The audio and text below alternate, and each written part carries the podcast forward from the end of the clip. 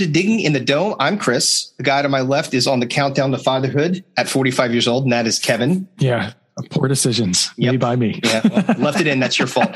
Today, uh, we welcome to the show. I I blame Maker's Mark first of all. Don't put it all on me. Yeah, all right, fair enough. You can sue them. Not my fault. See if you can get some child support out of them. Oh, be Uh, great. Uh, so we like to welcome to the show a uh, fantastic Boston-bred comic who now uh, calls East Village his home in New York City. He's an international headline act performing to sold-out rooms across the country, including the stage of Madison Square Garden, where he performed with the legendary Impractical Jokers, who also are his good buddies.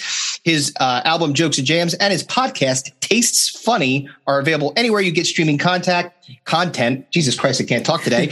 you can check him out at Moxy Hotel in East Village on Thursday, October the 21st. The New York Comedy Club at Gramercy on October 26th, and the Stress Factory in Bridgeport, Connecticut, with Murr of the Impractical Jokers on October 28th.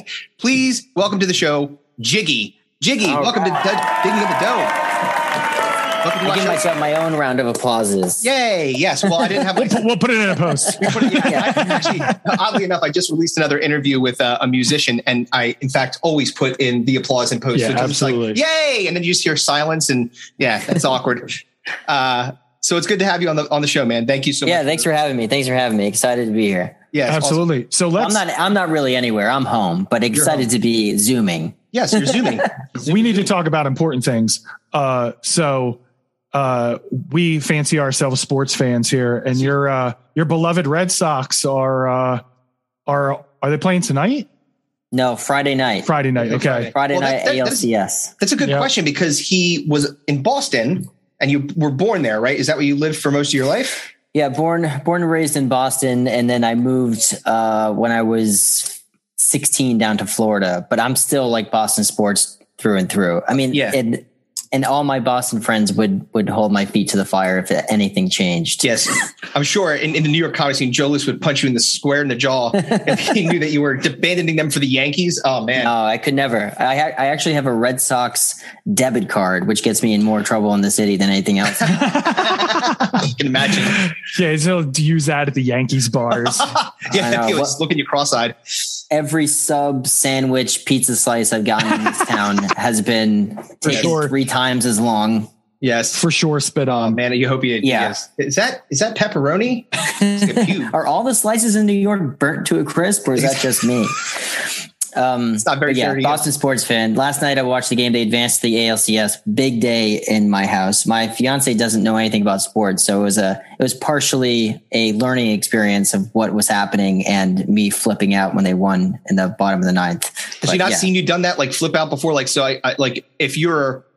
Uh, well, I guess at this point, if you're a football fan, like the Brady thing, you're just like, ah, another championship, whatever. Six, who gives a shit? Or five, I guess. That's tough. yeah, he's Tom real- Brady was that was the hardest thing that I had to. That was probably the hardest thing I went through in 2020. What, is losing him to the Bucs? Yeah. Did anything else go on in 2020? Did I miss anything else? He's like, my grandma died of COVID, but eh, whatever. The Tom Brady. I mean, come on. You know, she she only had a few years left on this planet. Gives a shit. That was tough. That was like a break. That was like a serious breakup. Yeah, Uh, that's that, really that's hard. like a sobbing in the shower, like crying game moment for him. I know the world financial markets were tumbling. Everyone's sick around the world, and I was like, I was very, I was more upset about Brady for a couple weeks there. I can't blame you. Can't blame you. But uh, yeah, I, I brought up baseball because Chris and I are big baseball fans. Um, but you know, I feel like baseball's kind of had some hard times, at least in relation to it being th- probably the most popular sport or one of the most popular sports to kind of be in like third in the marching order now to NFL and and basketball. Um, but we're huge baseball fans, and and even I was like freaking out when Christian Vázquez hit that walk off. Yeah. Um, in the I was I guess it was the eleventh the other night, and like I don't think there's a, a better real sports experience than like postseason baseball. Like Yeah, I mean, baseball is a special thing because you're not on the clock, you know, so the game has a different cadence to it. You know, you're, it's like, uh, for example, the things I love about baseball is, um, the game within the game. Like even the even the stadiums fall into that. You know, every stadium is different. Yeah, a little every different. Ga- the length of the game is different every time. Um, the matchups are different, and it's uh, I don't know. There's something special about that. But but postseason baseball is really tough to beat, you know. And I think that some in some ways, Major League Baseball is losing out because a lot of kids aren't playing as much baseball. You know, I think the sport is losing to like lacrosse in yeah, high school. Lacrosse, you know, a lot of kids, lacrosse. a lot of kids um, who would be maybe like working to play varsity baseball in high school are just like quitting and going to play something that's a little bit faster pace that you can pick up faster. And and like lacrosse for example is doing really well on like the high school level. So like i think it starts like with kids like just getting involved with baseball early again. But uh, i don't know. This has been a pretty good year for baseball i think with the um Field of Dreams game was really, oh, that, really was, that was awesome. Insane. It was so cool. And the, the way that it ended too was amazing. Like it's just, you know, you want to have those moments and, and in that field, I could see them doing a lot more. Like I, I think they're going to have a lot more games in that field now. Well, you know, the other sports are going to to do their own thing. Well, I mean, the NHL's been doing the outdoor games for a right. while. So that was kind of their thing. But now you're going to have like, yeah. they're going to like resurrect the Boston Garden yeah. and have like, yeah. have a basketball game there or, they'll, or something they'll have like, like a space jam in space since we can actually go into space now. they could do a, they could do a reenactment of little giants with little kids playing for the Giants, but they wouldn't have to change anything. the same team. Little Giants. Yeah. oh, I forgot the little for- Giants game. they might, they may fare better against the Cowboys and the, man, they got, they got their, they got their asses kicked. Um, and lost a, a, lot of players. It was a rough, rough weekend for uh, for for New York sports, I guess. Um, but yeah, so you know, it, it is it's cool. Like I, I, we see a lot of those people that transplant over. We had um, uh, briefly on the show for a minute Bob Kelly, who I know that he was an original Boston comic. Um, and and a lot of people transplant into New York. Like, what was that like? Just because I think Boston and New York are just two very different cities, like very different cities in terms of just the pace and the, the way that it's even structured is just way, way different. Yeah, I mean, I started in, I grew up in Boston, so I have that like state of mind, which I think there's like a, there is like this like hardened, like personality type that comes out of Boston yeah. that makes for like great comedy. Like um, Bob Kelly is like a good example. Uh, I actually started in comedy in Florida, in Orlando, Florida. Oh, no kidding. And then uh, I went to college down there. I actually played baseball in school.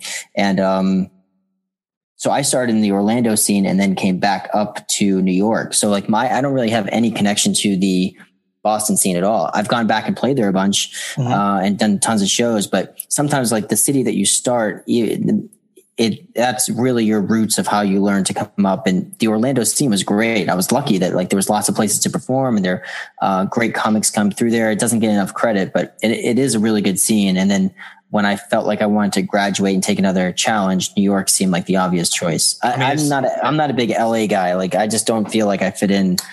East Coast West Coast state of mind is like a real deal thing. Yeah, it is. It is interesting too because you do see a very different like. There's different cadences and, and different like just styles in general. Like when people were at the comedy store in in in L.A. and they, I mean, they're all very funny. It's not that I don't think that they're funny. It's just that, especially growing up on the East Coast, it's kind of like the difference between East and West Coast rap. It's like there's a there's a, a difference between the two, you know, and yeah. a distinct difference. And and like um, I, I mean, I, I, love. There's a lot of LA comics that I think are great, but I mean, if if we had to like make a choice and you put a gun to my head, it would be New York all day. Like that's. It seems like exactly my kind of my cup of tea. I think the the way that you're trained indirectly in, in the New York scene is like it's everyone's doing. You know, you're getting eight to fifteen minutes. Fifteen minutes is a stretch sometimes, but eight to yeah. ten minute sets quick here spots. in the city. You got to do yeah. quick spots. Everything has to be quick. You don't have time to win over in a lot of small crowds. You know, so you have to you have to be quick on your feet. You have to you learn to get better at crowd work. Uh, you hone hone down your sets Mm-hmm. So there's not as much wasted time where I don't, I didn't really spend any time on the LA scene, but it just seems like it's a little more light and breezy out there. Yeah. Yeah. yeah. This is different. It has like a more swaggy feel because they're just, you know, it's just different. Here is a little bit, it's, it's tougher in some ways, easier in others. There's more spots, more place to perform, but there's shorter so. spots, smaller places. And so you really have to hone it in a different way. I think cold winters hardened East Coasters. I think that yeah, part of right. the fact that I mean, I think that's why Philly and Boston and New York people are the way they are is because they have to experience winter uh, and and bunching up your shoulders and doing all that shit. It makes you miserable for about five months out of the year. And I think that's why that's the difference between like right. people from like the LA, like that East Coast, West Coast is they're just, they're just hardened, you know, just carved out of glass yes. people, but, abrasive. Yes. And, and, and they're miserable because they're freezing. And, yeah, exactly. but as a counterpoint, how would you like to go from spot to spot being chased by like roaming fire? Like just like, ah, like it's the flaming building. Oh God. So I'm supposed to do my 10, 10 o'clock spot. Like, like I had a real hot set the other night. Oh, you did well. No, like the building was on fire. That's great. California is burning. Yes, it's burning down. Yeah, there's there is like that responsibility in, in the wintertime here. You're doing a show and like you know that the entire crowd came out bundled up, got a babysitter, it's snowing out and slipping on the sidewalks. Not a good time to like try some, you know, you know, what happened today. You want to like fire off. You want to make sure all those shows are great. I don't know. There is something about the cold weather that makes you stronger, I think. Yeah, I think so. Uh, how, so, like you mentioned, we mentioned the um, you know the unfortunate uh, departure of Tom Brady, but yes, for a, a, period of around 18 months, we did have a pandemic that occurred, which is also pretty terrible. And, uh, you know, we talked to a lot of comics. We've, we've had a lot of comics on the show and we asked them like, what, what did you do to like, uh, when you couldn't go and do spots, which is like your lifeblood, typically, if you're like a, a road comic, what did you do to kind of stay sharp and, and, you know, continue to be able to create? Uh, at first, I didn't. I don't think I was sharp or doing anything. I mean, the first month was really hard. Mm-hmm. Um, I call that the great cancellation of 2020. I mean, that was yeah. that was literally like mid March to mid April 2020. That was just email after email after email after text after call of just gigs getting canceled and mm. like um, not many rescheduling dates. So that was tough. And then it wasn't until for me, it wasn't until like mid April that I'm like, I got to do something. And so the first thing that I started to do, even before I started to do shows, is I did a, um, I started a daily like rant podcast called A Comedian in Quarantine. That was probably just for me, but every day I did it to kind of like just document. It yeah, it was like it, I did it for 70 straight days from wow.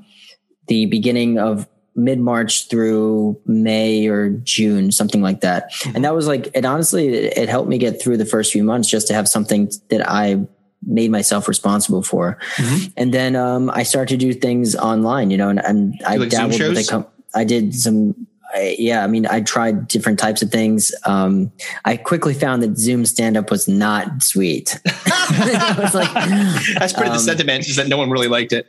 Yeah, well, it was a double edged sword. You're like, oh man, I really want to hear the laughter. And then you quickly unmute people and people are like, get dogs barking. people are like, you know, their stoves are like the water's boiling on their stove and yeah. people are yelling, where are you? Sandra, Sandra. And you're like right in the middle. It's horrible. You're like, so, oh no you have to have everyone muted. So I'm just like screaming to the abyss in, in my kitchen.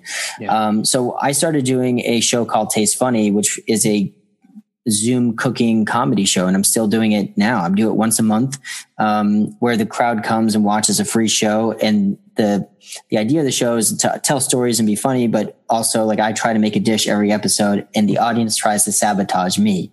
So there's all these great. different things. The audience gets to choose um, different ways they want to screw with me uh, as I try to cook different things, and they're all themed out shows. So I actually found a nice community there, people who would like to to watch and um, it was great. And it still is carrying over to now. Like we developed it into a television show which oh, no uh, is in development now. And so I, that was kind of the light in in the pandemic for me is kind of like that was always a seed in my mind but i didn't really have a chance to to bloom into anything because i didn't have the time to sit with it. And then when i did it turned into this virtual show which adapted into a television show. So um you know who knows? It's it's uh, who knows what will come from it, but it, it definitely got me through the year. And um, when I finally got back out to doing shows, I mean, the dust was thick on the. Oh, act. it was a, it was a hard to like just get back out there and like that first time on stage must have been like, oh god.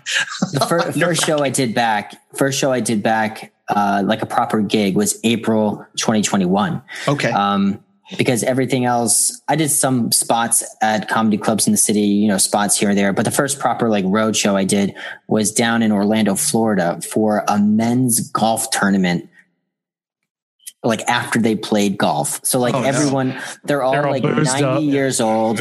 Yeah. They're they're at least 90 years old. They got a prime rib station um, buffet bar there's like 30 people scattered in a room. They're all like 45 feet away from me. They're all slopping down sloppy prime rib. And then they, it's like daylight and they have me go on and I haven't been on stage and there is no stage. I have a mic and like a, like a golf banquet room. Oh no. And man, I bombed so bad. It was so bad. It was like I was even listening to myself. I'm like, what the hell is this?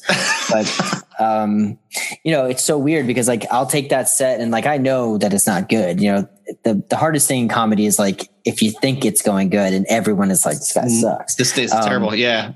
So I knew it wasn't good. But then that later that weekend, you know, I I headlined a club in Tampa and it was great. It was like a great set. So sometimes it takes longer than others. Like some bits took longer to get back than others uh, to find the words and the beats of all these jokes again, and uh, to write new things and bring it back. And um, but yeah, it's been a it's been an interesting year and a half. Well, if you're going to eat shit, I guess it's best to do it in front of a bunch of people that really aren't your fans, like 90 year old boozed up golfers. yeah.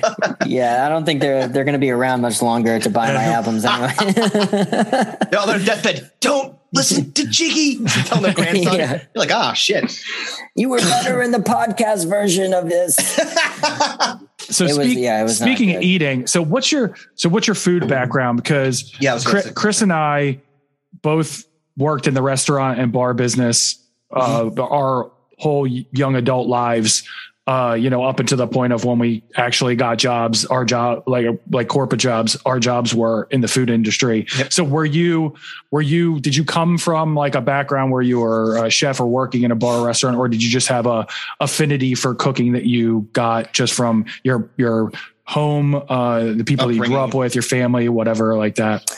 Um, combination of a couple of things. My both my parents owned restaurants when I was growing up. Oh, okay. So, in my so on my dad's side of the family, they've been in, I guess you would call it foods or hospitality for you know going back a hundred years. So they, you know, my grandfather owned a food store, um, and his father owned a a market. So like, and then my dad owned restaurants. So there's always been like kind of a line of like cooking or hospitality in the family, so to speak.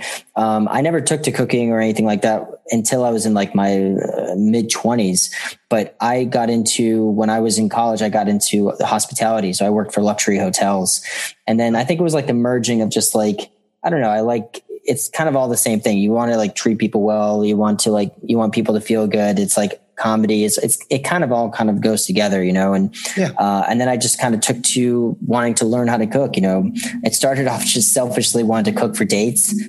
which, yeah, exactly. Um, yeah. It was like a place to learn. I remember the, one of the first dates I tried to cook for a girl was like this Greek girl I took out on a date and she was really cute. And I was like, oh, I'll call my grandmother to get like an Armenian grape leaf recipe and see if we can make it together. And uh, I brought her over to my house and we're trying to make these grape leaves. It was like a epic fail. Like nothing stayed. You're like trying to roll grape leaves, yeah, like trying to roll these things. Like, she's like, you know, she's dressed up for like a night out. I'm like, no, we're going to be working tonight. Here's your apron. this is more of um, smock Yeah, right. So we're like we're trying to roll these things. We put them in the pot. Open the pot. It's just a soup of of, of oh, uh, no. rice and leaves. Um, I never spoke with her again. But, uh, it didn't work out. That's not your fiance. Did not go anywhere. That's not what the, no. the way the story ends. Uh. Um, but anyway, I, like I, I, and then I, I was like, well, I'd love to pair like comedy with cooking, and I started to do these like live streaming things, and that led to doing some live cooking shows. Mm-hmm. Uh, they were called Cooking with Jiggy, where I'd go to like your house and cook meals and do a show. Um, so that was kind of like what what got me into this Taste Funny show um, was from cooking through live streaming and and and then just trying to polish it more into something that's a little bit more entertaining and less of me just not cooking well. Yes. At least there's like a, uh, there's like more interactive elements, I should say. So yeah, and it really came from my parents' love for cooking and and being around that, and then you know just wanted to. Yeah, this, like, this is how it starts for all of us. I think. Like you, you get into well that, and it's maybe one of the easiest industries to break into when you're a kid. You're like 14 or you know whatever age you start working it's going to be retail or um, i remember for like a minute i there was two things i did for like two seconds. One was newspaper like doing the news like paper boy thing. Um, that didn't work out for me. For whatever reason like the amount of ink actually made me vomit like in like this made the smell made me throw up and i was like blah throwing out the side of the van they were like you're fired um, And then the other one was I worked for my dad, and if you knew my like he was a plumber, and he like I'm not a handy guy at all. Like so he'd be like, get me a screwdriver, and I'd bring over a wrench, and then he'd throw the wrench at me. and I said no, I said screwdriver.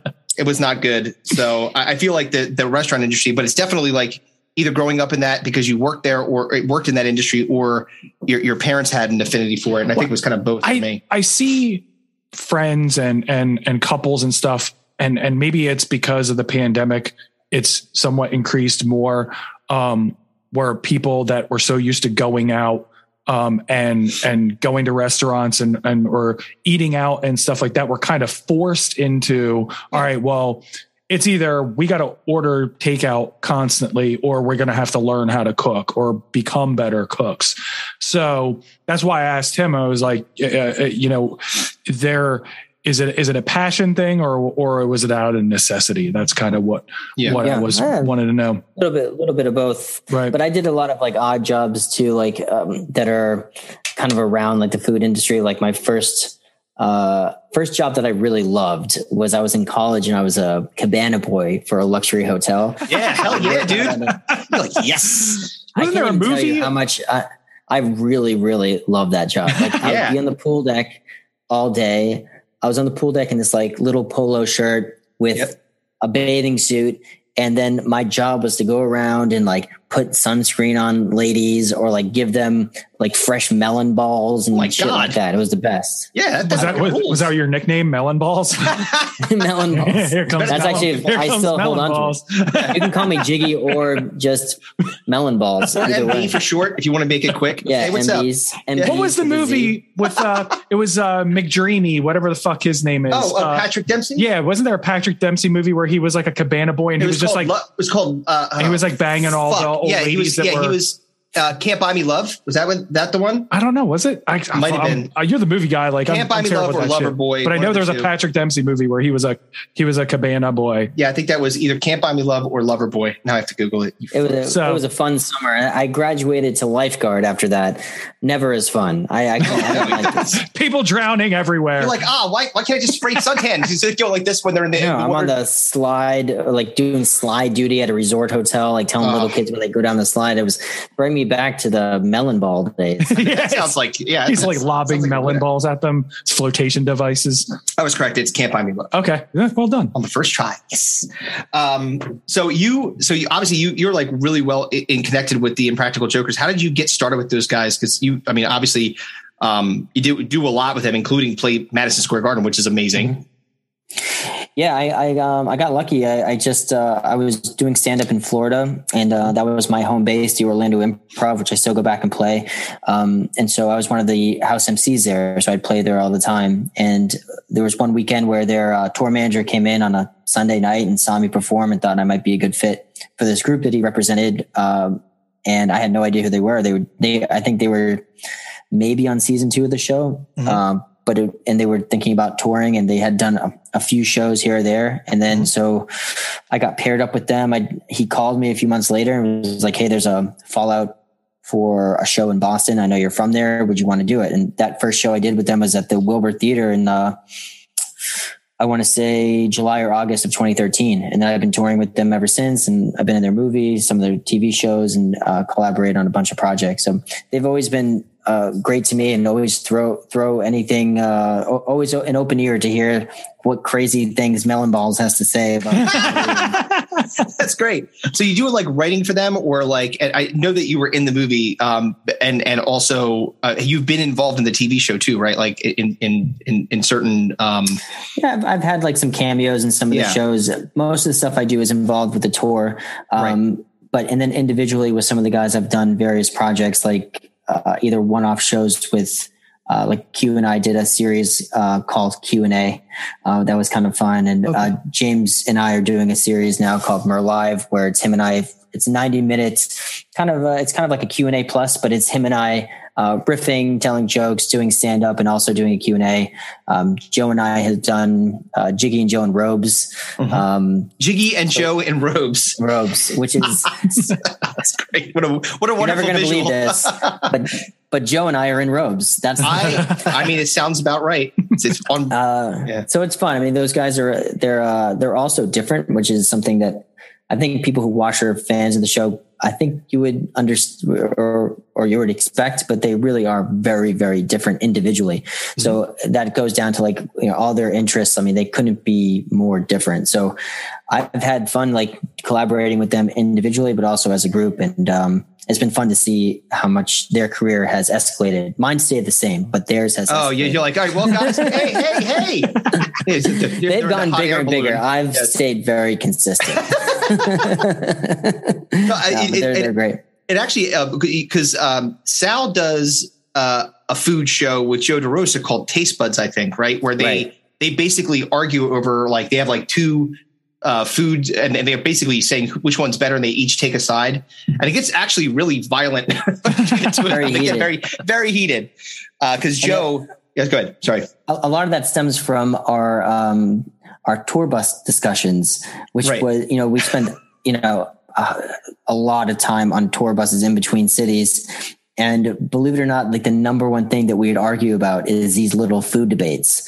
And um, I know for a fact that like I think Joe DeRosa got caught in one of these food fights mm-hmm. when we were on the Impractical Jokers cruise, and I think during quarantine or during 2020, they they turned that concept into a podcast, which is great. It's a great idea, but it's really funny to watch grown men, whether it be the guys on the tour bus or through the podcast, like really take a position on like Oreo cookies and Yeah, they, to the they they literally it's like it's literally like seeing like two people that are on opposite sides of the political spectrum get into it like like hard. I think they're like no fucking English muffin. There was one where they were talking about um, making sandwiches on English muffins, and Joe DeRosa looked at Sal with absolute disgust. it was he was he was furious. Well, because Joe has that sandwich shop that he's opening up, Joey Rose's, which um, I think it started in the stand. I'm not sure if that's where it's staying, but um, now he's like a restaurateur, Joe DeRosa restaurateur, which is interesting. Yeah, and his sandwiches are great, by the way. If you guys have ever stopped by, uh, definitely stop by the stand. I think he's doing it as a lunch counter type thing there, and it's great. I went and had uh, the sandwiches are awesome. You know, he knows what he's doing over there. But he's got skills, that's for sure. So, in working with those guys, have you in, ever encountered a situation where things got dicey, or like you know, fucking with people can be uh, uh, a a very uh, zero sum game, especially in New York, where it's a whole different kind of crazy. There, have you ever had a situation where you're like, maybe this isn't the best idea, or we shouldn't do this, um, or run into some some sort of issue where someone was less than happy about uh, uh, of of how things went down? See, I don't spend that much time with them on set. I know for a fact though that they've had some issues with people. I mean, it's a numbers game. If you're going to, I mean, they must have had thousands of interactions with the public. I'd say that they have a pretty low altercation rate because they're so charismatic and most of the stuff is like pretty likable or on them. You know, the joke is always kind of on them. Right. Yeah. So they've, I know that they've only had a few, like their, their batting average for, for getting hit in the face is like very low. it's happened Under they're they're batting like they're batting like point zero one percent on, but they've had some things. I know just anecdotally hearing like you know I think James one time got like hit in the face with some guy's cell phone who didn't like you know or usually you don't see that in the show because they don't sign the releases. Right. So it, it doesn't make it in there, but it's it's all pretty much in good fun. I'm actually surprised on the other end of the spectrum that they don't get into more problems. Um, you know, with more people getting upset, but everyone pretty much like I think it's the way that their humor is set up and the way that the bits are kind of like uh, set up where most of them the joke is on them, not on the public. That's Yeah, kind of like a, uh, the other thing is they've become beloved now. Like it's not like if if it's they've been around for so long, they've been doing the show for so long. Everybody knows the Impractical Jokers. They play it literally like on a loop on truTV for like hours in a day. So it's it's hard to not be like okay, well because you'll recognize them or realize that oh, okay, this is not. But I guess you know starting off that must be really really challenging. No one knows you from Adam, and that you're like, ah, I'm going to fuck with you. He's like, oh yeah, I'll, show you. Yeah, and I remember, I, remember, I remember hearing Eric Andre on a podcast talking about how like he thought he was going to die during one of his bits where like yeah, this dude pulled a knife out on him. Like it's like, yeah, you know what? I'm not going to I'm not going to fuck with people for a living. I know. And it really depends on what the joke is. I see, you know what? I see a lot of kids doing stuff now on TikTok where I'm like, I don't know how the hell they're doing this, you know, and that's like low stakes where it's like, you're going to make a video for TikTok. Like if you get like, if you get, get punched in the face for a TikTok yeah. video, at least, at least if you're going to do something for TV, you'd be like, well, at the end of the day, at least it's going to be seen by a million people or whatever. But, right. um, yeah, it's pretty crazy, but they've had very, very little run-ins with that. Uh, from what I've from what I've heard, uh, considering how much they've done with the public, you know? Right. And you were doing, but you, when you were, um, I guess, starting to like kind of break in with those, you were, did you do a lot of, um, like warm up and stuff like that for those guys on those tours or, you, and you do, you do sets and, and you headline and stuff like that. So you're going through or, um, which is pretty cool. So you get to like, you get to road tour with the impractical jokers and that's got to be like a really awesome experience too just because yeah again, i mean it's it opens it opened up so many doors for me and continues to do so. I mean i'm playing rooms that i would never play you know until you get to like you have their level of fame but i get to experience get a taste of that. It's, it's kind of like analogous to like if you're a college baseball player and then you get to like pinch hit for the red sox every once in a while you know you get to play in that stadium um, don't get the same money, but you get to play in the stadium. uh, yeah, they're not going to pay. The, Oh, we're not going to pay the same. But yeah. well, maybe Chris, but, maybe the Phillies will have a chase foul balls one day. but it's fun, man. It, it, and you know, a lot. Of, I can't even tell you how many times that I've played an arena in a town Mm-hmm. Uh, with them, and then the next day I'll play like a country bar. you right. know, it's like, You're like ah, there's nine people here. Yeah, yeah. and so it's it's pretty interesting. I get to see all all sides of of comedy, but it's definitely kind of trained me to like how to think about sets on a bigger scale. And, you know, we're all kind of chasing that. And I think comedy is, um, it's a never ending quest to get better, which is why I love it. It's kind of like the golf of entertainment, sort of like you never yeah. really reach, you're never done learning and growing. So, uh, but yeah, seeing how those guys have continued to grow and from going from small theaters and comedy clubs up to arenas is like, it's been amazing to, to watch it and be a part of it in the, in the small way that I have.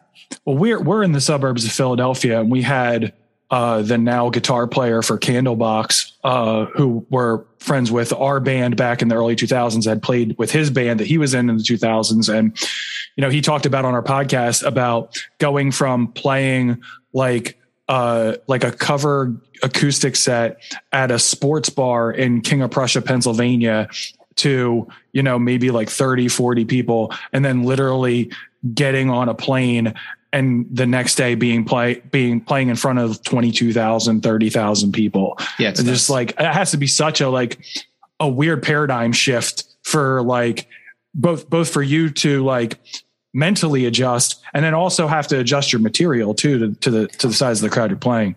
Yeah, sure. And and I think one thing that um I think in music it's the same thing is that so much of what I do is you know the writing and performing is what everyone sees but then there's a whole nother side of it which is the back end which is like the booking and the outreach and the rejection and all that stuff which is occupies most of my day you know which is just trying to get to places to to do what I love to do. And, and a lot of that is dealing with like the rejection. And that was, that's been interesting over these years that I've been working with them is like, I've literally like, I've gone and played like Madison Square Garden and then got like I've had a comedy club that seats 85 people be like, I don't think you're ready for our club. it's like in the, in the same I was, week. I was just, in, I was in Madison Square Garden. There's a lot of yeah, people that's there. such a, that's such a mind fuck, yeah, man. Like, God, like, what the, f- yeah, Jesus Christ, man. That's insane. But it, it, happens all the time. And you, and you just have to take it with, um, with a grain of salt. You know, yeah. everyone's trying to, the whole business is trying to sell seats and they all, everyone has what, an answer for what they want at their place, but it definitely humbles you. You know what I mean? Like there's no, nothing is for sure. Nothing is automatic in comedy or anything in entertainment. So seeing all sides of it the way that I have is, I think, put me in a position where hopefully when I get to a place where um, I'm selling more of my own tickets, uh, I'll appreciate that in, in a way that yeah. I think seeing all sides of it and having that rejection helps, you know. Well, you, you mentioned we can we can commiserate because we were we were in a band and our band oh, was on the same trajectory as uh, you know, a guy who is now in Candlebox, yes. and we're you know, we were not in Candlebox. No, we're, no, what we were away? we were selling boxes of candles, No. trying to make ends meet. I stole boxes of candles. so like it's it, it's it's it and you talked about the impractical jokers you see their career go like that and then you're you're kind of like steady you know it, it it it's it's takes a lot of uh the grind as they call it to to do that in entertainment. So we're certainly appreciative of that that type of mentality where you just go after what's available and and and do the best that you can. And it's Yeah. it's certainly relatable. Absolutely. yeah. A lot, a lot of it um what i try to explain to people what entertainment feels like to me is like you're in you're on a life raft in an ocean full of no's and you're just like looking for one rowboat in this ocean of a yes, you know, and, and it gets really, sometimes it feels like you're the only person out there. Um, so, but you have to have, if you don't have the faith that there is that rowboat, that is that there is that yes out there, then, um, it can get really frustrating. That's what a lot of people, it's, it's tough. You know, you gotta, you gotta really continue at it and, and fight through it. We find like you saw, especially with the pandemic, people kind of have to shift their mentality, shift their thinking, shift the way they do things. We live right around the corner from a from a comedy club called Soul Joe's, which Yeah, oh, you yeah. may have heard of now. Yeah. Yeah. So they thought completely outside of the box. They're like, let's take this shitty empty field in the middle of nowhere, Pennsylvania, um, and dump a bunch of beach sand in there and make a comedy club there. And it worked. Somehow it Yeah, worked. it worked. was a total outside of the box, like Brilliant. Oh, you're out there freezing your ass off on at some of the gigs. Like it was, it, it was such a different mentality that I had to take, and it absolutely worked for them. And the only reason it worked for them was because they thought way outside of the Yeah, box that, no one was of the, thinking about that. They didn't the even have that dome to start. Remember, like Yeah. when I first went there, it was just an open. Literally, it was An open field with, with with keros, like kerosene heaters, ba- Yeah. propane heaters. you would you, Yeah. you seriously would think like if you just went there sight unseen, you'd be like someone's taking me out here to kill me. oh, it was ne- and it's next to train, train tracks. tracks. It's like it's like yeah. Every once in a while, it's like like someone's like. Am I playing to a bunch of hobos? Like what? A fucking boxcar Willie down here? What the Oh, fuck? I'll say there was a there's a there was a good amount of time, uh, months and months and months where Soul Joe's was arguably the center of the comedy universe. yeah, for sure. Yeah, I, I don't think that there was anywhere else in the world that was doing more stand up than at Soul Joe's. There was a couple places in Connecticut that was doing outdoor shows. There was a couple clubs that were open, but at limited capacity. But uh, Soul Joe's, I give them a lot of credit for innovating and um, and there was other shows going on in the country, but Soul Joe's for a period there was the most consistent epicenter of stand up comedy in the country and maybe even the world. Seriously, Yeah. kind of crazy. And they were having ridiculous acts show up. we were Oh God. like, what the fuck's Louis- Louis, C- Louis C.K. Louis doing in fucking here. worse for Yeah. right now? Andrew Dice Yeah. Clay was there like three times. Like, and, and a lot of those guys too, they would tell you, like, just honestly, they'd be like, um, Steve Byrne was there and he was like, look, he's like, am I thrilled to be in a field in Royersford, Pennsylvania with 300 probably like, you know, guys that want to like kill me after this show? No, I'm not, but I got to work my stuff out. So you guys be cool, please. And not like try to shank me after this.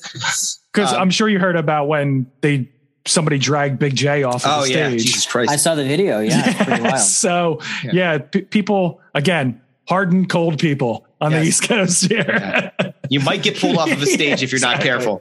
And- and- yeah, and, and Jay's really good at crowd work too. So I think that that's one of those things. Like he would go. The last time I saw him there, actually, I saw him. He did a live Legion of Skanks there, but the one time before that, he was doing a stand up set, and he said, "I'm just going to do all crowd work," and he killed. He's so good. And it's got to be like, and you mentioned doing that, like really honing that skill. Did did being starting an improv because I think that's kind of where you started, right? In an improv troupe. Did starting mm-hmm. improv help you build that muscle to be able to like on the fly just talk about the crowd and make it fun and and not you know have them take it too seriously? I mean, I think crowd work and stand up is a lot different than improv because, like, I feel like the crowds in stand up are drunker and like cra- like an improv Yeah. crowd seems like they're so. I've been to improv shows and I'm like, this is this crowd's like very supportive. I'm like, that does that doesn't happen. happen in comedy. shows. Yeah, like improv shows, everyone's like. Uh, it's a completely different feeling. I think stand up, honestly, is like you got to do a lot of like late nights. You got to deal with a lot of drunk people. You got to know how to handle the bachelorette person. You got to Mhm. handle like the work crowd with like five guys and one alpha who wants to scream stuff out in his uh in his uh you know Patagonia vest. And Ugh. it's it's you got to handle the drunk woman in the front who drinks too much. And like believe it or not you go around the country and like the characters don't change much. The accents do.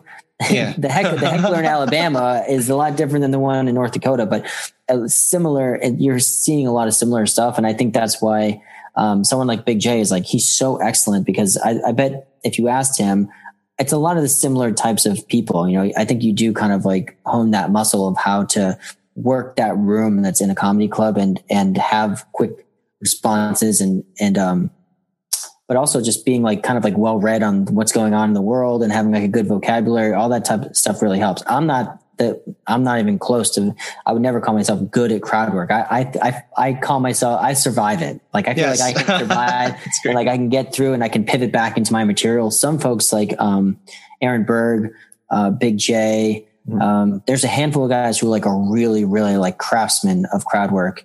Um, and Big Jay, I think, would be up there as like one of the best that I, I've ever seen live for sure. Yeah, he did two. I think he did two, or yeah, he did two crowd work albums, and both of them are front to back hilarious. It's it's like Yeah. the funniest shit ever, and it's great. It's like it's it's something that's enviable when you see somebody that is that good at comedy. You're just like, wow, like you know, if I could ever be a, a, tenth of that funny, I'd be thrilled. And no, it's a uh, funny reference, and it's it's a um, it's a deep cut for comedy fans. But if you want someone who one of the best comedy albums of all time, and I just listened to it recently because I revisit it at least once or twice a year, is Andrew Dice Clay's uh, "The Day the Laughter Oh, Died," oh my god, it's so good. It's so good. and it's. I wouldn't even say that he's great at crowd work. I almost No. think that he's not good at crowd work, and what it's, but he doesn't back down from his personality. And it's like a two-hour album of him at like midnight at Dangerfields with like eleven people, and it's one of my favorite things to listen to because of like the Stones to put it out uh, at the peak of his popularity, uh, and it's just like it's a deep cut for comedy fans because it's like it's not the best album, but for some reason it's like it's brilliant because It's- of how not good it is. yeah, it's unique in that way, and you're like, wow, like like again to your point, he's putting it out there, and you just you're almost you have to marvel at someone who, especially when they're they're they're getting that kind of reaction or lack thereof, just keep on going. You know what I mean? It's just like what the That's how we feel going about on? this podcast. Oh, I, I think uh, maybe at one point, uh, at one point, I think it's like 35 minutes into this album, a woman just stands up and goes, "You're an asshole," and leaves. Yes. And I'm like, and it's just, it's so good. It's like Yeah. the best. Yeah, it's great. That, that is that is a deep cut and a really good one. And um, yeah, I, I can see why you like that. Um, I was going to actually uh, also ask you, like, so you record Taste Funny at the Friars Club. So Friars Club, legendary place to to be able to to to, to do that. So um, what's that like? Like, how did you get there? And like, how did you how did you get the show to be able to be to to to be recorded there? Like, how did you make that happen? Uh, well, the Friars Club, but I got asked to do a show there um, in 2016, I think. And um, so I got asked to do a show from a fellow comic. And uh, I walked in, I'm like, I definitely want to be a part of this. I don't know what I have to do. And I, Yeah. you know, just by the end of that night, I had my application and I was like ready to go down the road of being a friar. I was just, I feel, I consider myself like kind of an old soul and the, it's, I love the history and it, it was inspiring to be there. And so I, I joined, I brought a show there called The Vault, which is a monthly show that I'm hoping to bring back soon. And um, I'm, I'm trying to like continually bring them up to date in some ways. And a podcast is something that didn't really cross their mind as a possibility. They were very open to what that could be and what that could be like. And now as the club reopens, uh, they're developing a little space for podcast recording. So Oh, that's awesome. it wouldn't just be my show. It'd be kind of a net, maybe short of a network, but maybe a, a group of, of shows that would be recorded there. So, um, yeah, it's, it's an inspiring place. It's a great place to, to, to be, to be a member of and to, to re- record or do anything. So, um, but yeah, it just came from just first, first invite, first time I walked through the doors, I was just like, whatever I have to do to become a member here, I will go through any hoop Yes. And, um, They're like, well, and he's unzipping his pants. Oh no, yeah. I wasn't thinking. We heard about your nickname. Melon balls, exactly. Melon balls with a Z. Yeah, he's like, put that cabana shirt back on and come back in here. You're like, mm, all right, I got to do what I got to do. I really want this. I want this Friars gig. So, I mean, like, but did you like? Is it one of those situations? So you're applying for it. Now, I'm, I'm guessing that you, you get into the Friars, and then there's a period of time in which you're kind of acclimating. And like, what point do you go? And do you just go to the owner or somebody and say, "Hey, I got an idea"? You just kind of float it out there and see how people react to it. Like, how did that? That's, that's awesome. Like that you could uh, do that at that club. It just doesn't. To your point, it doesn't seem like it is like it matches, but that's really cool. Well, the, the director of programs at the time was one of uh, the people who sponsored me into the club when he. Oh, that's awesome! Night. Oh, that's so he, I, I had an in with someone who was pitching ideas for shows and, and things right away, uh, and being on the younger side basically under 70 like made me stand out in the club anyway so i think they were kind of their ears perked up or whatever they could or hearing aids perked up whatever they could. like what yeah what did he say exactly. what did melon ball say yes. um, so i you know I, have I've pitched a bunch of things there and they've taken up a lot of my suggestions which i you know it's nice to be a part of like creating anything especially at, with a, a club with such a history i actually uh, they brought me I actually roasted. I think maybe the last time he got roasted, I, I roasted Larry King on his birthday. Oh wow, birthday, right that's awesome! Oh my yeah. god. So you killed Larry King, son of a bitch. Roasted him good. Oh, you know, you know, actually, uh, this is like a total non sequitur, but it's still very funny. Um, it was funny at the moment. It's not a funny situation, but I was on another podcast uh, and I was talking to their host, and um, they were, and he was talking about something. He's like, and he's like, yeah, just like Larry King. And I was like, oh, Larry King died today. Can you believe that? He's like, what? And like, he got visibly upset. Yeah, Chris didn't know it was like one of his like idols. Right. I was like, and like the reason he got into like being broadcast. like a pod, but broadcasted it was journalist. Like a, but it was a brilliant podcast moment because of his reaction was so real. And I was just like, oh man, it's okay. I'm sorry. I, like, I, it was like The Simpsons when Ralph has a crush on Lisa, and yeah. Lisa tells His him heart. live on Krusty's show that he's that he she, she doesn't like him.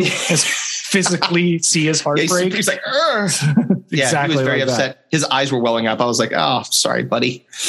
Um, but yeah, uh, it's crazy night. But that's great. That's great for you to be able to to do that. And uh, you know, are they still doing a lot of those roasts there now? Like, I, I know that do they is that a re- relatively regular thing? It seems to be. Um, and had been yeah, they were. I mean, they were doing yearly ones, um, and yeah, they're they're coming back in 2022. So obviously, it's been a little while, but 2022 they're going to come back. I think they're going to make an announcement soon um, when that's going to be. So uh, yeah, I mean, the roasts kind of like anchor the whole year for the club. Everyone kind of rallies behind that. It's it's mm-hmm. a big you know it, it puts the club in the national spotlight uh, and then the the daily operations is um you know it's kind of like um it's kind of like a golf member club without a golf course. You know, you go, you right. eat, you you bring your laptop and work, and um, so it's been a great great part of my you know it's like my office is the the Friars, Friars Club. Like where I well, work. it's cool too. I'm sure that you made like a lot of crazy connections there, like with a lot of people that are that are in the industry that, that you didn't have connections with previously. You're like, I'm like,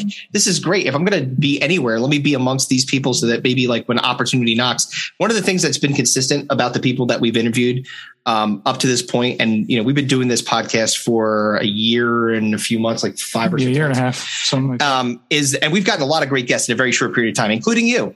Um, and one of the things that's been really consistent is that serendipity has a lot to do with success. Like it's the moments that you're in places like Brian Quinn, the, the Candlebox guitarist, was playing some kind of a show and he like was ripping it up on the guitar, and the lead singer from Candlebox came over and said, "Hey, let's do something together." Like you, like you said, you had that uh, that moment with the Impractical Jokers.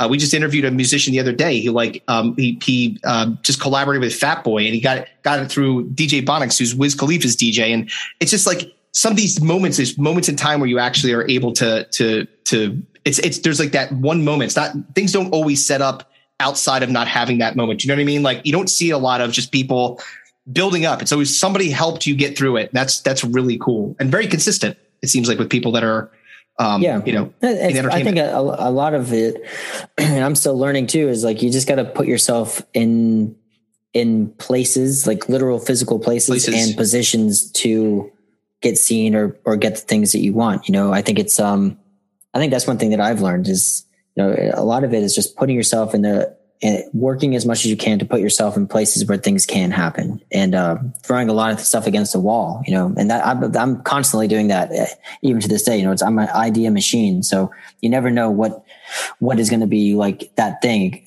if whether it's one night at the club or one night here or one night there, like that, that night, I swear when I met the Joker's manager was a Sunday night with like 40 people at the Orlando Improv, which I would have said it was a, a throwaway night in my life. Like I'm never going to remember this night. And it, it totally changed my trajectory. So you just really never know, but I'm, but it's taking those gigs, it's saying yes to those gigs would maybe not be the best that maybe turn into something. You never know. Yeah. When you talk about bad gigs, you talked about you know the the gig at the golf course coming out of the pandemic and you know uh, what you let's go back to that. Let's talk about that for another 40 minutes. And you talk about like what you thought would be a throwaway night. I remember i uh my company i worked in manhattan for three and a half years and my company at the time we had our uh, uh work sponsored event and they basically rented out Caroline's and had a comedian perform for like our crowd. And like as soon as the comedian went, like I can't even remember who it was, but he went on stage and he was like, I immediately regret my choice of doing this gig. This is going to be a disaster. Um, because it's like you're you're in bunch front of a bunch of corporate stooges. They don't know what their you don't know what their reaction. You can't really work blue. You don't can I work blue? Can I not work blue? How much can I get away with here with these people? And you can just see the regret on his face the entire set. And, I, and you?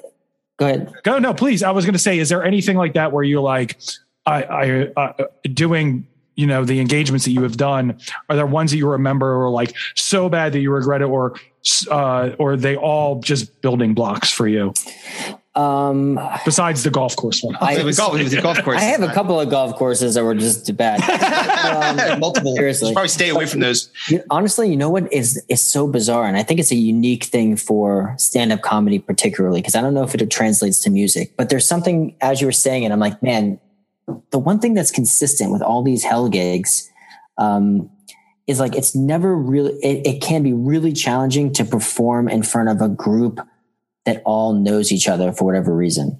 Yeah, and interesting. that could yeah. be like if you go, if I perform at like your work function and everyone there is from the same office, that's a real uphill battle because I think that like you're fighting like the inner workings of the office personalities and like I, you know, people feel like oh, I don't want to laugh too hard at that joke. Exactly. HR is going to be there, and yeah, there's something about the being anonymous in a comedy club with just you and your girl or you and your friends or whatever that makes those nights so much better. And like even doing like bachelor parties or bachelor parties, they're some of the worst gigs because like oh, yeah. everyone wants to be in on the joke. Everyone wants to make each other like, so it's tough. Like, and I've another golf course gig I did pre pandemic, right before the pandemic. I go all the way out to New, I'm way out in the sticks in New Jersey, another golf course gig. I swear to God, it was like anytime there's prime rib, I should just run the prime rib and, and, a lot of teas, those little white teas.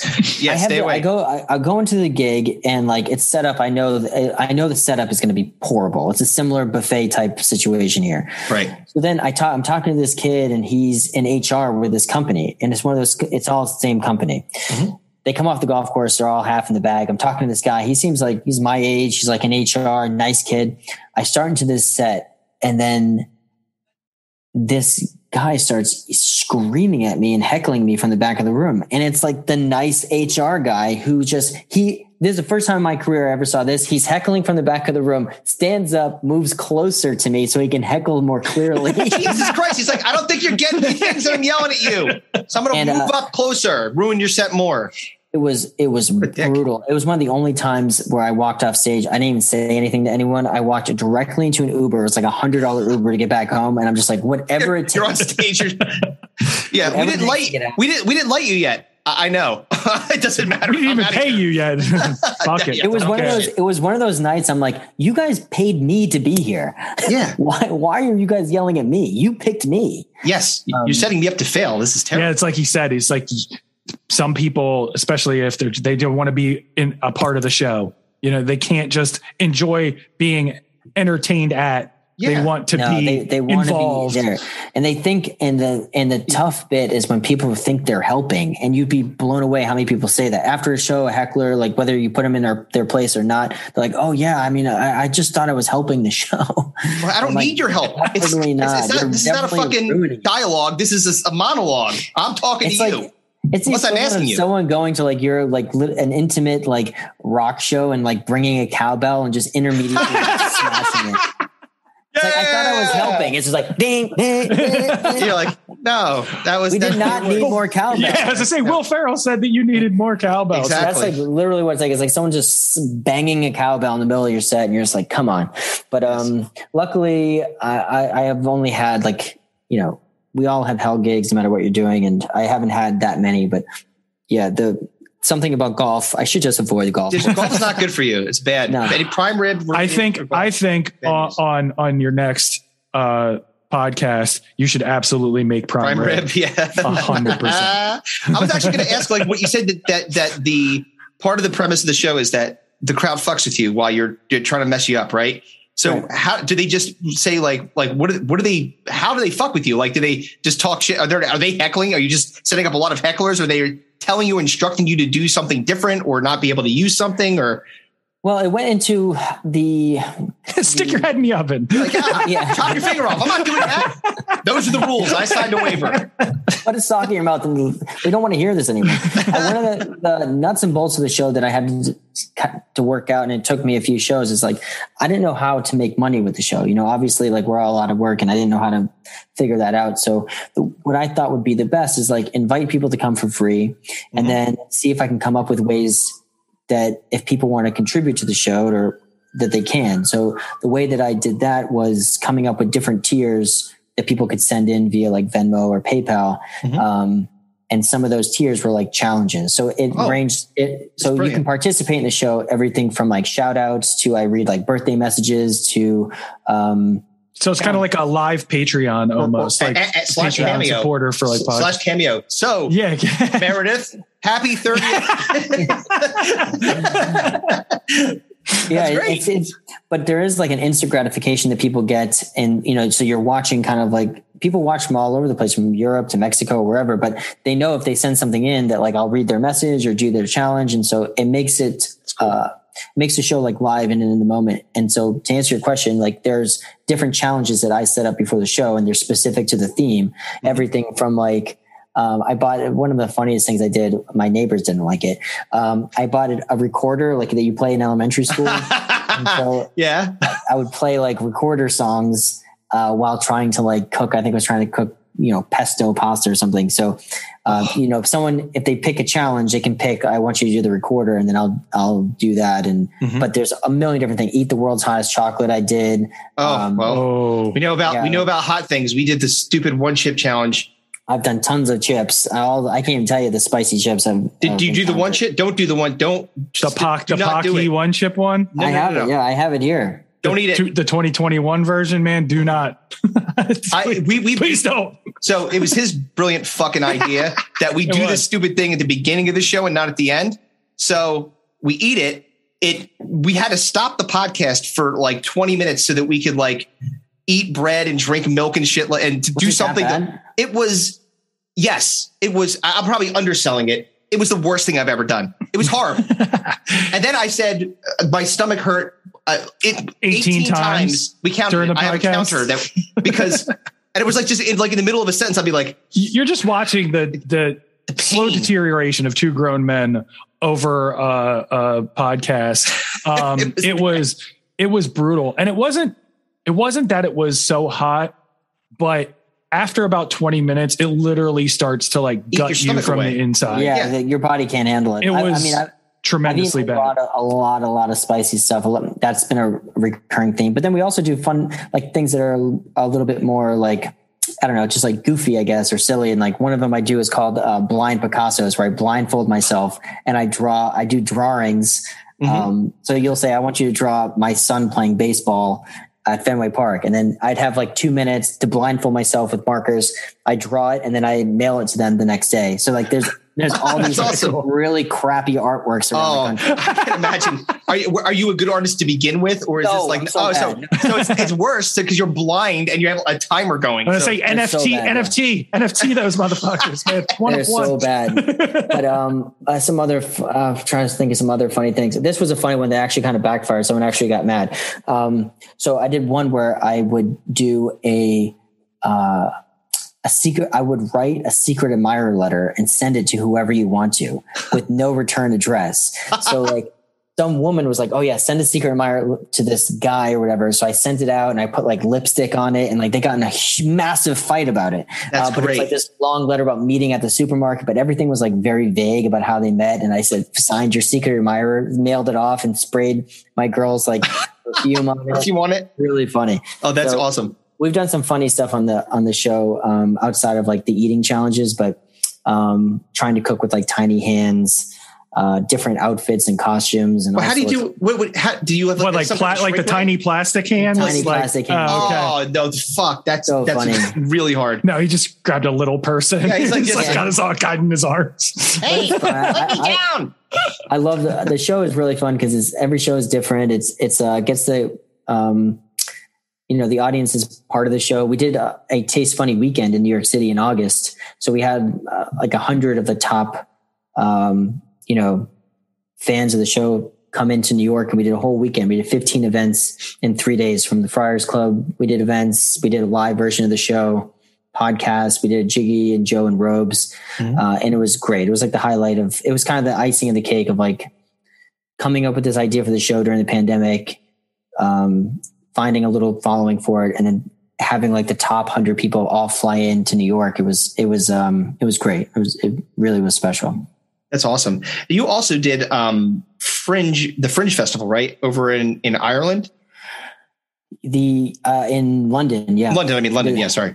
You were yeah, I did. Uh, that was a few years ago. The and that was that was pretty wild. I, I that was the first time I ever performed in the UK, and I, I didn't know if anyone would be there, but we ended up selling out a little theater there, and it was like so fun. The British people are like their sense of humor is so much different. So um, we had a blast. With, That's what I got asked, was it- was the crowd. That's awesome. of course. Was it, so when you say the crowd's very different, like their sense of humor, like I've heard that from many comics. Like they digest jokes more as opposed to just like Yes. being raucous with their laughter, right? Yeah, they they uh, there's there's like um there's a tone in the room that like you kind of like sense they're like go darker.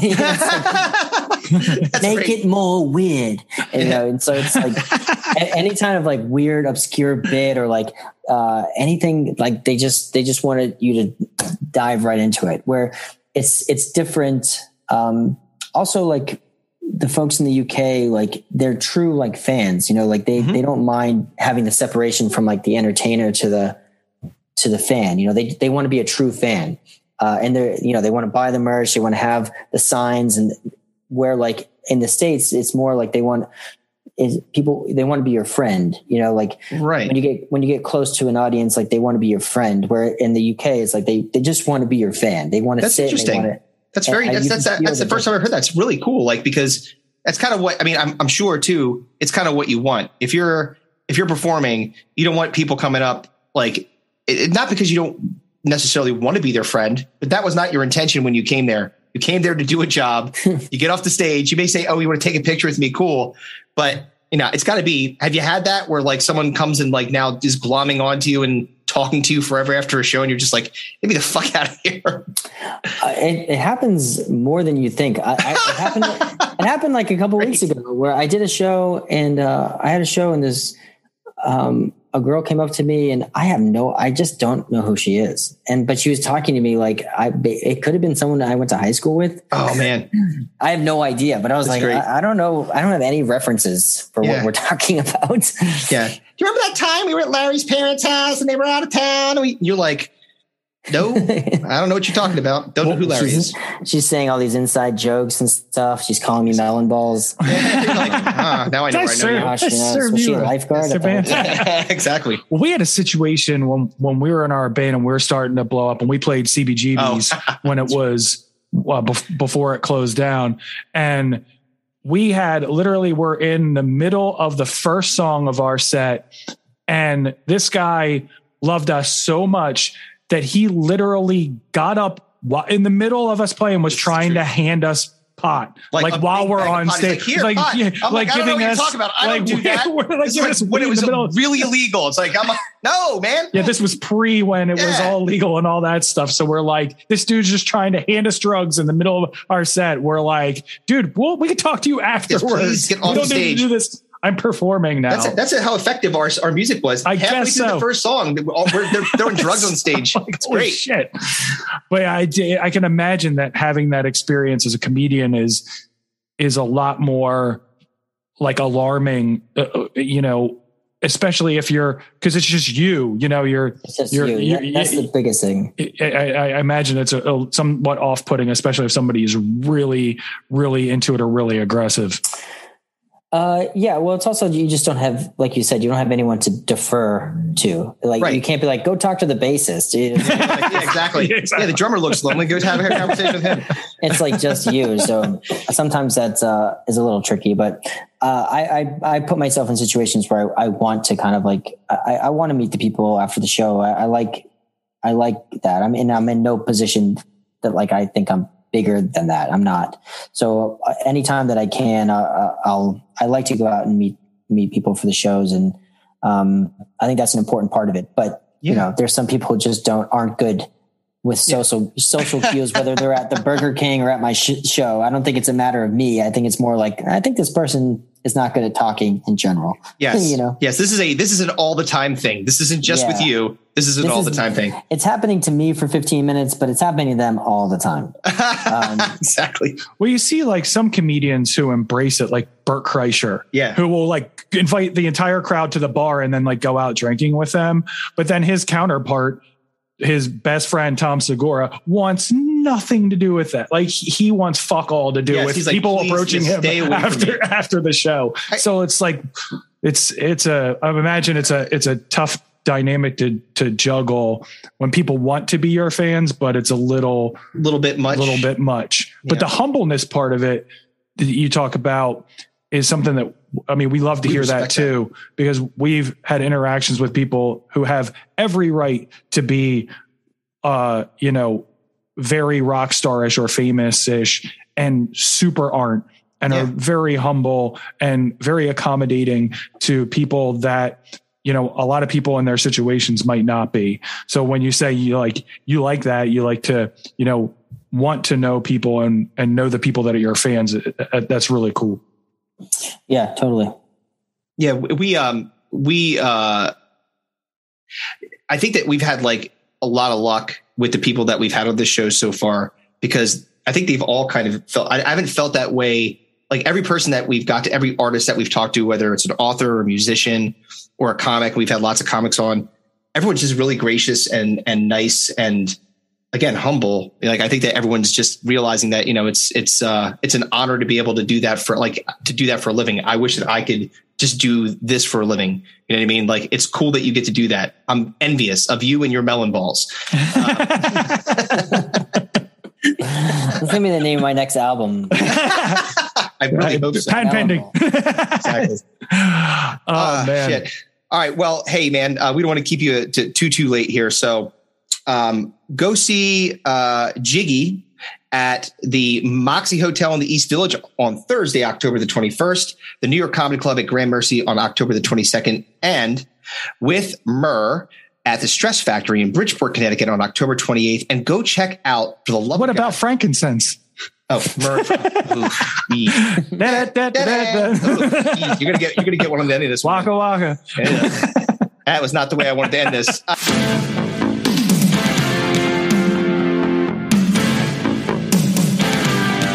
Make it more weird. Who are you?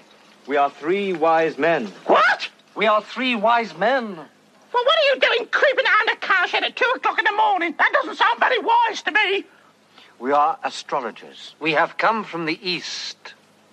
Is this some kind of joke? We wish to praise the infant. We must pay homage to him. Homage? You're all drunk. It's disgusting. How Come on out! Bursting in here with tales about Oriental fortune tellers. Come on out! No, no, we must see him. Go and pray someone else's brat. Go on! We were led by a star. Led by Buttleball. Like, go on out! Well, we must see him. We have brought presents. Out! Gold, frankincense, myrrh. Well, why didn't you say he's over there? Sorry, the place is a bit of a mess.